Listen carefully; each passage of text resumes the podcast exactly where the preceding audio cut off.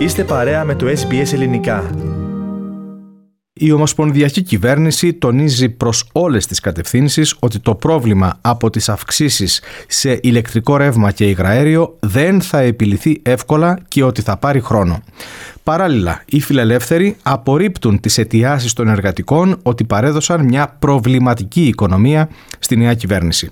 Περισσότερα γι' αυτά θα συζητήσουμε με τον Πάνο Αποστόλου, ο οποίος παραμένει κοντά μας. Πάνω να ξεκινήσουμε με τις δηλώσεις του Ομοσπονδιακού Πρωθυπουργού Άνθονη Αλμπανίζη. Στο Ντάρουιν της Βόρειας Επικράτειας βρέθηκε σήμερα ο Ομοσπονδιακός Πρωθυπουργός για να ανακοινώσει τη συνεργασία της Αυστραλίας με την NASA, την Αμερικανική Υπηρεσία Αεροναυτικής και Διαστήματος. Από εκεί ξεκαθάρισε ότι η κυβέρνησή του δεν πρόκειται να προχωρήσει σε μέτρα τύπου εφάπαξη οικονομικής ενίσχυσης των νοικοκυριών και επιχειρήσεων που πλήττονται από την ακρίβεια στο ηλεκτρικό και το υγραέριο. Είπε ότι ο πληθωρισμός θα συνεχίσει να αυξάνεται και όπως και η οικονομική πίεση προς τα νοικοκυριά. Ωστόσο, είπε, η κυβέρνηση κυβέρνησή του έχει σχέδιο. We have a plan to alleviate cost of living pressures uh, by taking uh, measures on childcare, uh, by taking measures on electricity prices, uh, which will have an impact. Uh, not immediately, it takes time to flow. Ο κύριος Αλμπανίζη είπε ότι το μείγμα των πολιτικών αντιμετώπισης για το αυξανόμενο κόστος ζωής αφορά και αλλαγές στους μισθούς.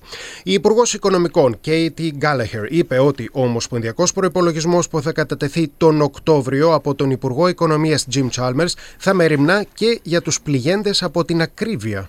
Jim and I aren't pretending that anything's easy or that there's a silver bullet for, for many of these, you know, issues that are facing the economy and facing households right now, but we're working hard. And Τώρα πάνω να αναφέρουμε ότι συνάντηση έχουν αυτή την ώρα ο Ομοσπονδιακός Υπουργός Ενέργειας Chris Bowen με τους ομολόγους του από τις πολιτείες.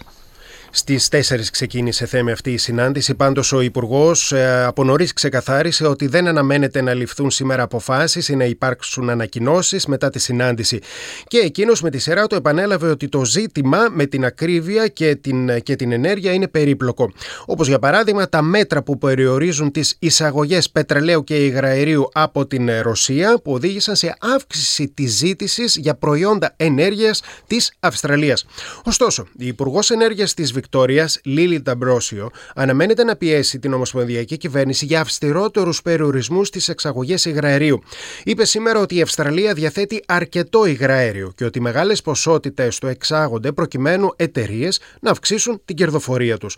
Πάντως, ο κύριος Μπόιον είπε ότι είναι ανάγκη να γίνουν επενδύσεις για καλύτερη διανομή της ενέργειας που παράγεται στην Αυστραλία. One meeting isn't going to solve all the problems of nine years of lack of energy policy, but we have some meaty issues to discuss discuss some issues around powers of regulators, some issues around information and some issues ο Υπουργός Ενέργειας τόνισε μεταξύ άλλων την ανάγκη για παραγωγή μεγαλύτερων ποσοτήτων ενέργειας από ανανεώσιμες πράσινες πηγές.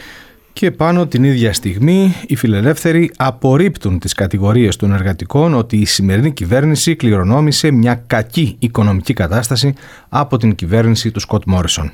Ο σκιώδης υπουργός Οικονομίας Άγκους Τέιλορ που μίλησε στο ABC πιστεύει ότι οι εργατικοί θα προχωρήσουν σε μεγάλες πατάλες στον επόμενο προϋπολογισμό.